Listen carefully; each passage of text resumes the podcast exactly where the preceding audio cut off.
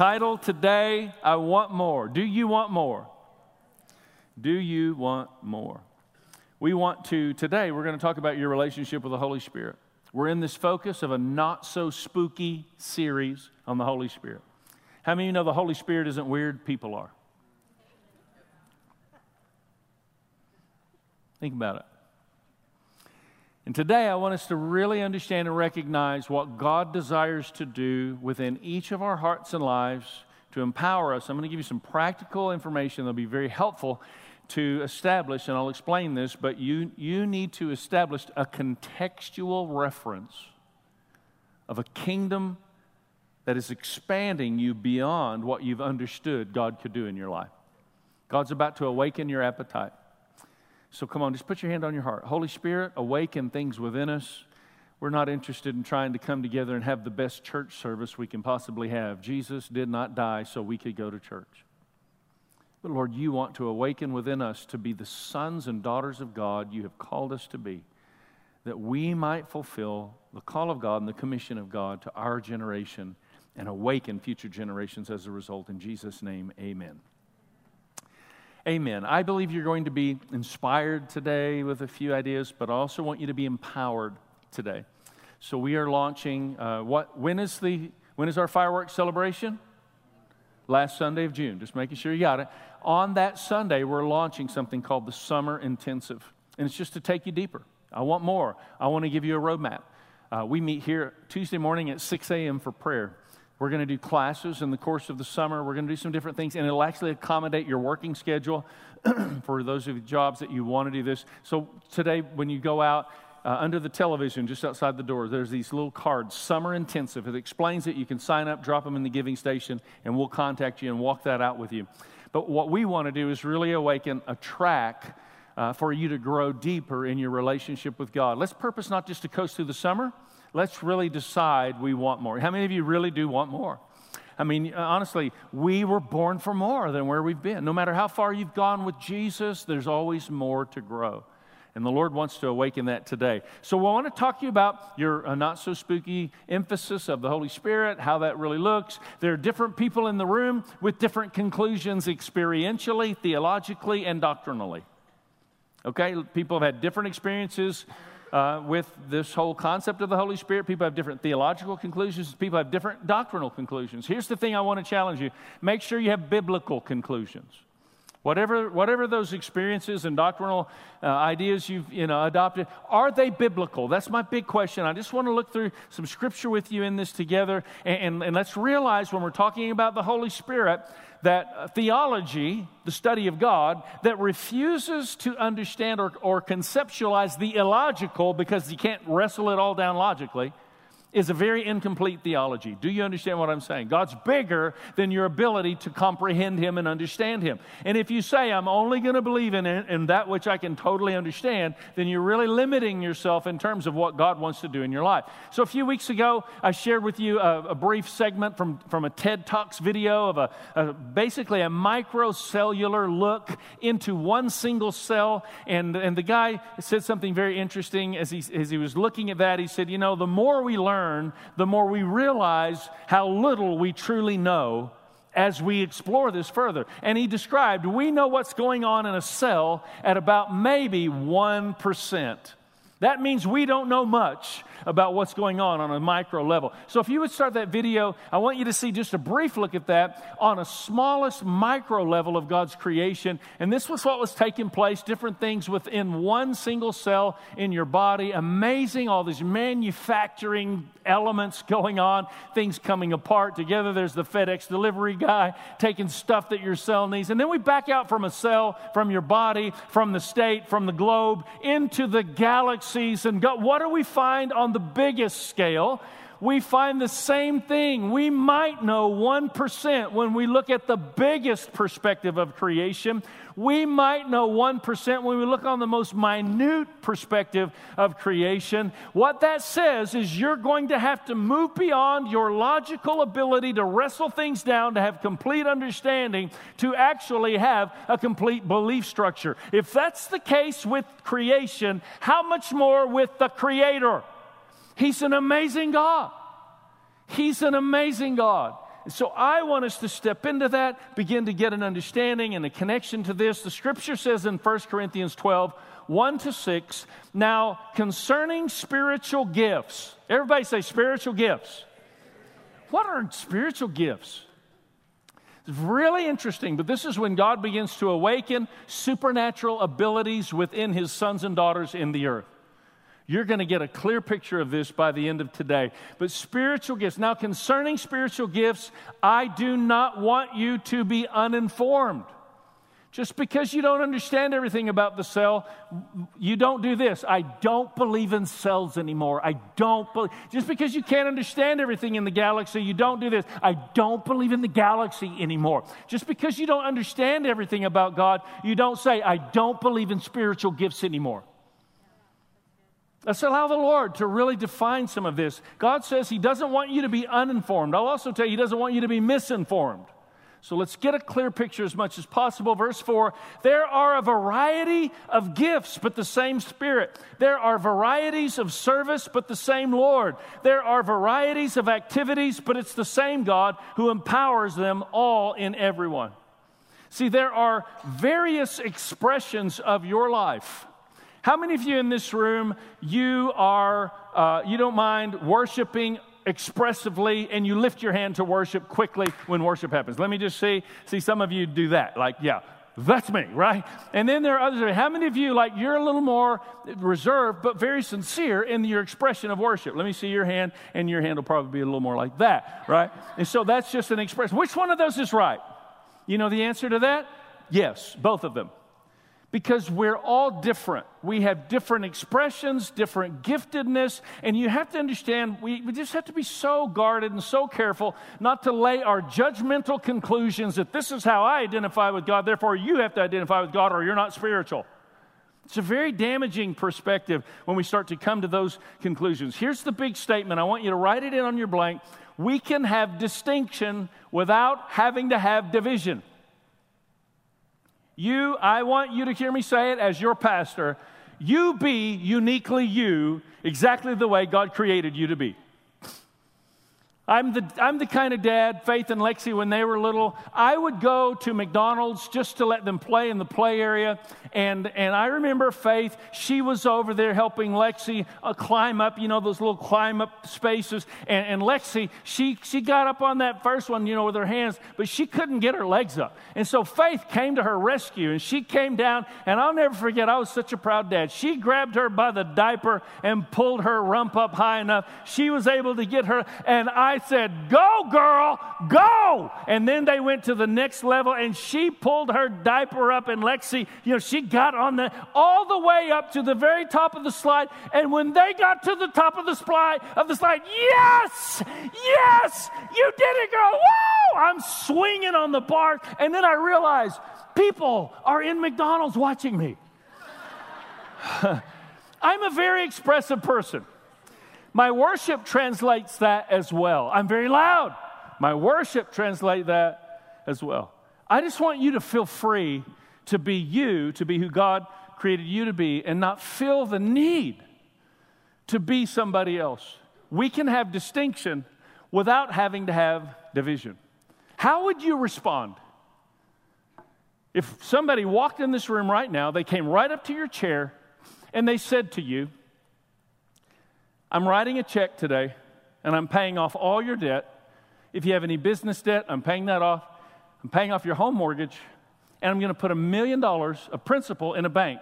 You'll never touch a million dollars, but I'll put it in a ten percent investment structure so that you will get one hundred thousand dollars a year interest expression out of that million dollars invested for the rest of your life. And your children will then inherit the million dollars and start to cultivate one hundred thousand dollars a year for the rest of their lives. And your children should. How many of you would stand up and kiss that person on the mouth? I mean, there are some people that be very expressive, okay? I mean, how, how many of you, and I'm kind of being facetious, but let's let's be let's bring it in a little more realistically. How many of you would hoop and holler if that happened to you? How many of you would sit down and cry if that happened to you? I mean, how many of you would stand up and you would just hug them and say, thank you? I mean, these various expressions, we can have distinction without having to have division, and it's very important that you understand that. Here is a great example of two people that experienced the presence of the Holy Ghost.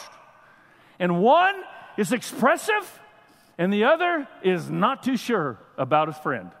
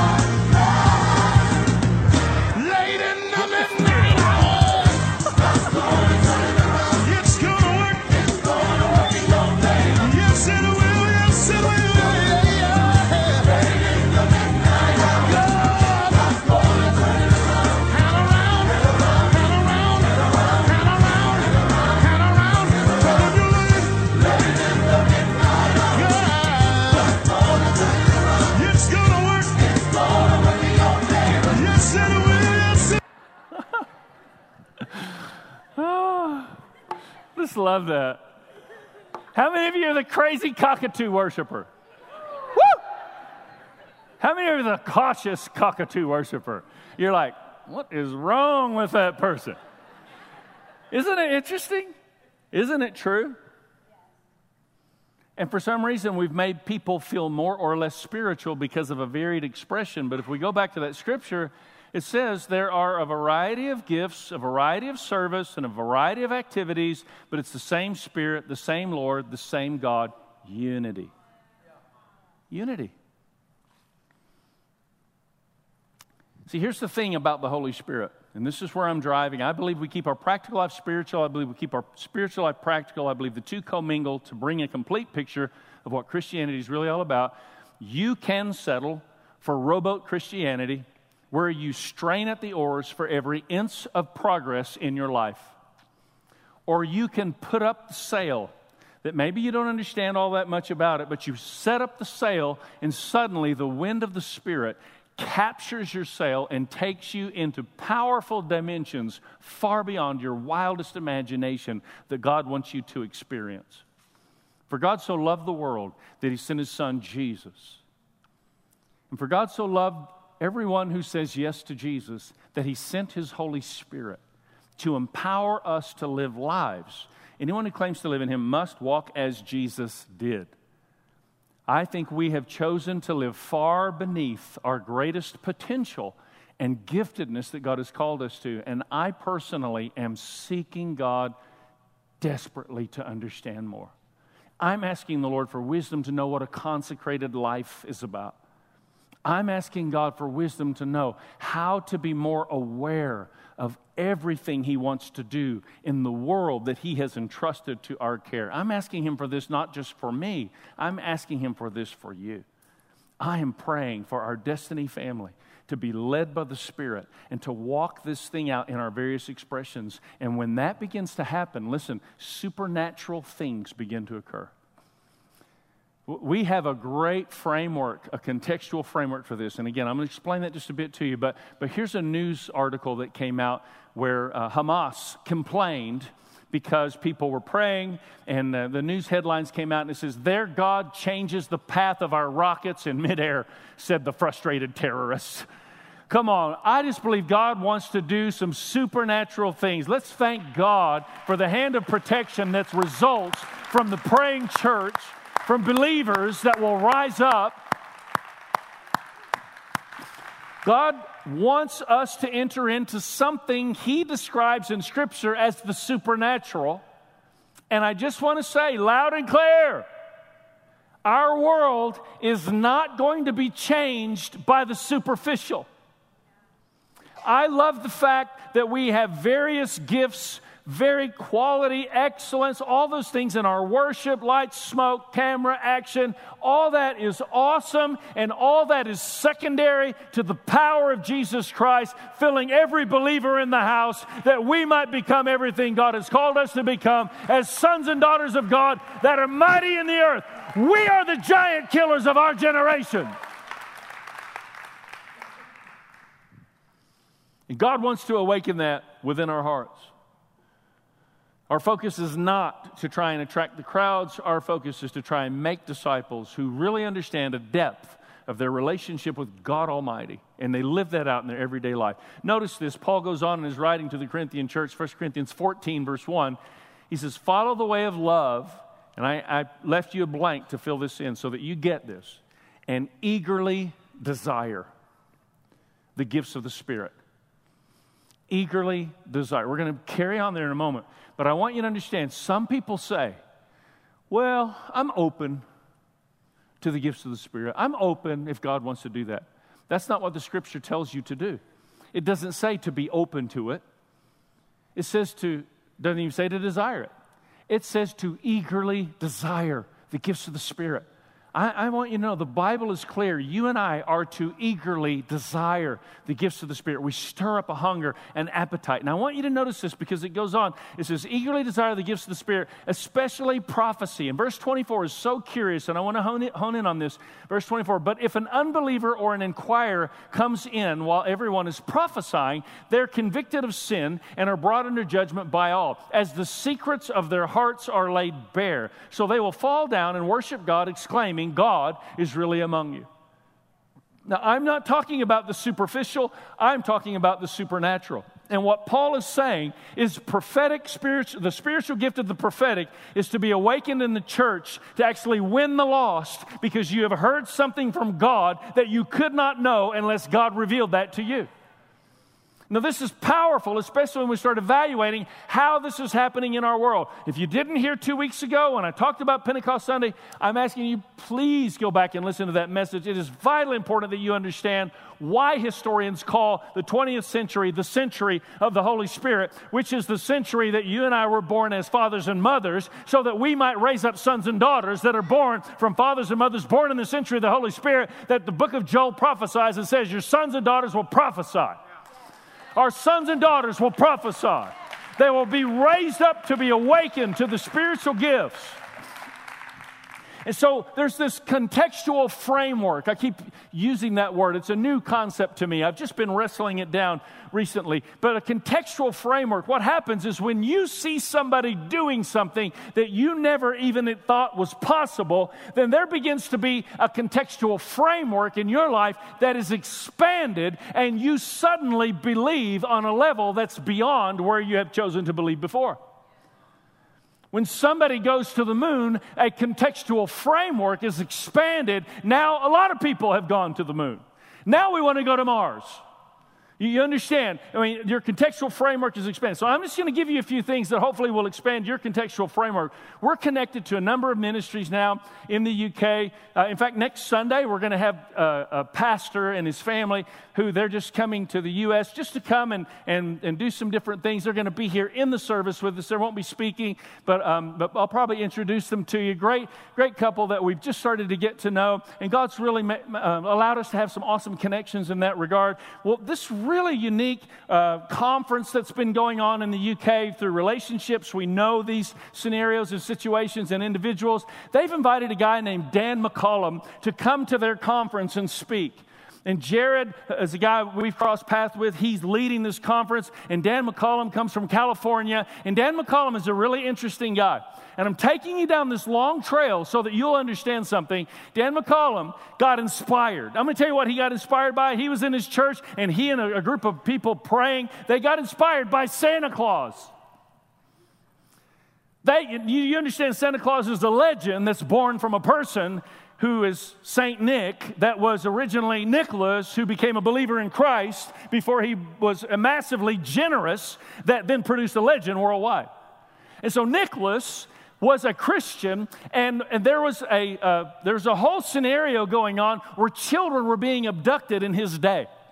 This is a true story. And, and, and so Nicholas, who would later become Saint Nicholas, he began to pray, and God gave him a vision of, they couldn't figure out how the children were being abducted. It was, it was trafficking. Human trafficking was going on, and they couldn't figure out how to spoil this trafficking ring. And so Nicholas began to pray, and God spoke to Nicholas that the children were being smuggled in pickle barrels. So he went to the authorities and said, I believe God has spoken to me that the children are being smuggled in pickle barrels. And guess what? They began to examine this word, this lead, and it's exactly what was happening. And so Santa Claus exposed the trafficking ring by a revelation that came from heaven. I mean, that's pretty phenomenal.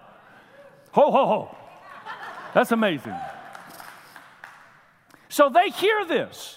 Dan McCollum and his, his, his intercessory team, they hear this, and what happens, their framework, their contextual framework goes from the church gathering to worship to the church being engaged with local authorities to end trafficking in our world. They begin to pray. They get Amber Alerts, and they hear the name of a child. I'm not, I'm not making this stuff up. This is legit. This is all confirmed. And, and they begin to share words with local authorities. The local authorities began to communicate to other authorities. They have now been invited to work with the F B I to get words from God to feed to the authorities who are finding children that have been abducted because of revelation that came from heaven. Now, I'm going to tell you how it works. They're just praying and seeking God, and the Lord will give them a license plate. plate number, and they'll share the license plate number. They'll, the Lord will give them a name, and they'll share a name. In one instance, what kind of broke open for them uh, an entirely different dimension of influence in their world.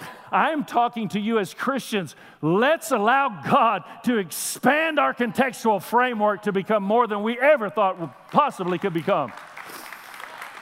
The one instance that they that really broke it open for them is they were in a circle praying over this child, and the Holy Spirit spoke to one of them a specific address, and the other one, another one in the circle, gave them uh, the Lord gave them a word that the door is unlocked at that address, and the child is tied up in the house.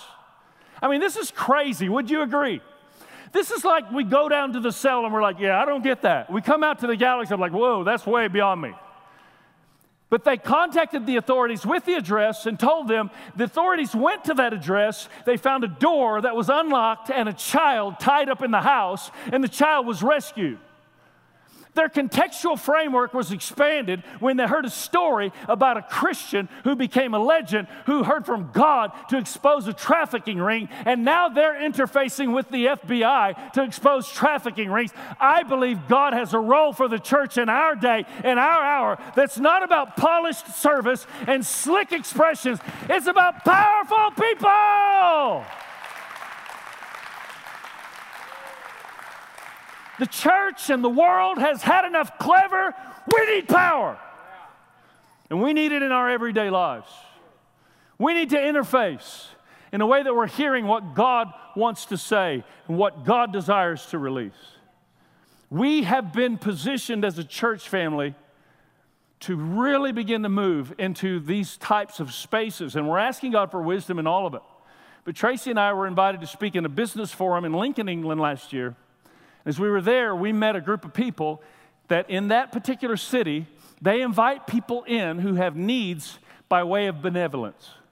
In other words, they're needy families that somebody needs to help.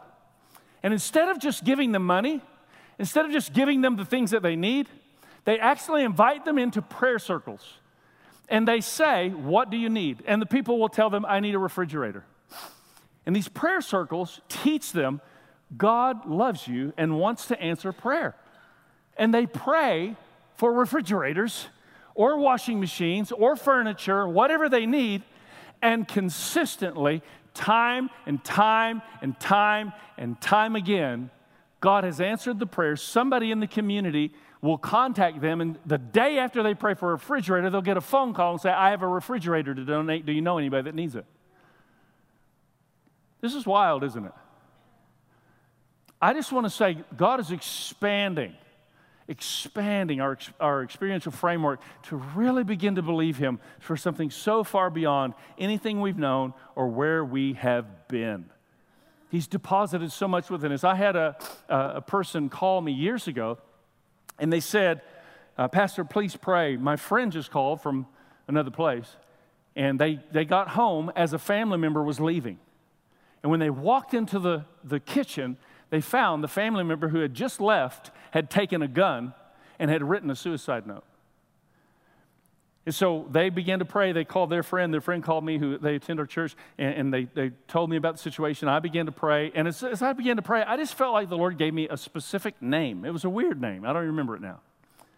But I, I immediately called back, and I said, you know, I'm praying. I just felt the Lord saying this name. They called the family, and the family lives in a small community. And guess what? The name that the Lord spoke to me was the name of a store. They drove to the store. They found the family member sitting in a car with the gun in their lap, and their suicide effort was exposed, and they were rescued because God revealed something. I, I just, I... I believe that we need to learn to pay closer attention to the promptings of the Holy Spirit in our everyday life, and we could really begin to transform culture as opposed to hoping people show up in a room and we do our worship thing and get them back out there to go do real life. No, no, no. Real life is Jesus the King right in the middle of everything we got going on. Everywhere we go, He is there. Everywhere we go, He's wanting to awaken what He can awaken within our lives. Uh, I called Bill Sharp yesterday and told him I was going to share. He's a good friend of our church and, and formerly a police officer. He was on the northwest side of Oklahoma City. Imagine, here's a police officer driving down the road. This is just the way it should be. This is what Jesus came to establish in the earth. Police officer driving down the road. A P B comes over the, the, uh, the intercom system, his, his, his radio, and it says that there's a child with special needs that had been lost in the south part of Oklahoma City, southeast part of Oklahoma City. He's in the northwest part of Oklahoma City, and as he listens, he begins to pray for this child. And, and, and as he begins to pray, he felt the Holy Spirit say, turn right at the next light. He got to the next light, turn right. They have no idea how the child got from the southeast side of Oklahoma City to the northwest side, but because he obeyed the prompting of the Holy Spirit, when he turned, there was that child standing on the corner, waving at the police car because he loves cops. He got out of the car and got the kid in the car. He was rescued because, listen, I don't know, Spirit-led police officers, Spirit-led educators, Spirit-led politicians, Spirit-led civic leaders, Spirit-led citizens in our community. Come on, let the kingdom of God be established in the earth. Now, take that contextual framework and listen to verses that you've heard before from an entirely different perspective. Isaiah sixty-one. The Spirit of the Sovereign Lord is on me. He's anointed me to proclaim good news to the poor. He's sent me to bind up the brokenhearted, to proclaim freedom for the captives and release from darkness for the prisoners. Verse six, and you will be called priests of the Lord and ministers of God. You will be called priests of the Lord and ministers of God.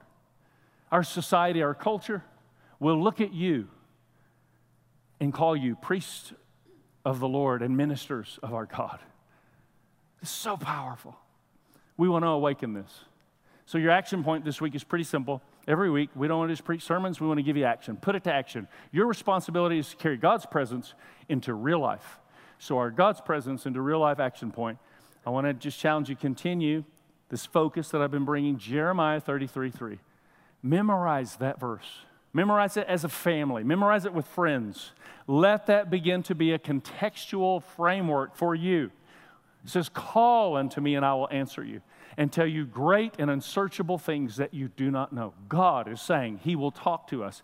And as you then memorize that, then read the book of Acts and read First and Second Corinthians, start to digest what's going on in the uh, in the gifts of the Spirit and how God reveals this in Scripture. And, and let me just say, there are three conversations going on in this room. Three conversations. I'm talking to you, God's talking to you, and you are talking to you. And you have to be careful not to talk yourself out of what God is wanting to say, as I am challenging you to be open to something maybe beyond what you've understood. Skepticism and criticism have caused people since the beginning of the empowered church to not experience everything God wanted them to experience. We read about it in the book of Acts, chapter two. All of them were filled with the Holy Spirit, and they began to speak in other tongues as the Spirit enabled them. Amazed and perplexed, they asked one another, what does this mean? Some, however, made fun of them and said, they're drunk. Some mocked them. Some allowed criticism and skepticism. Do you understand? This was the most powerful outpouring of God that had ever happened in the heart of humanity and the planet. They were standing, experiencing the most powerful outpouring God had ever brought to the earth. And some of them, because of skepticism and criticism, missed it completely and became mockers rather than participators. As your pastor, I want you to know that I purpose to ask God to fill me with the Spirit often. I purpose to ask the Holy Spirit, fill me with the Spirit. Fill me with your Spirit, Lord. I'm standing down here during worship, and I want you to know. Paul says, pray in the Spirit and pray with understanding. You know what that means? There's a prayer language that New Testament Christians are empowered, the Spirit enabled. They spoke in tongues as the Spirit enabled. So Paul says, if I pray in the Spirit, my mind doesn't understand. What'll I do? I'll pray in the Spirit and I'll pray with understanding. And I just want you to know, I'm standing down here during worship Sunday after Sunday, and I'm praying in the Spirit, and I'm praying with understanding, and I'm crying out to God, awaken the gifts within your people. Let us experience the power of God like we have never known before. And what kind of pastor would I be if I'm experiencing that and expressing that in those realms, but not talking to you about it from a scriptural standpoint? God wants you to experience everything that He has purpose for you. Let's all stand together.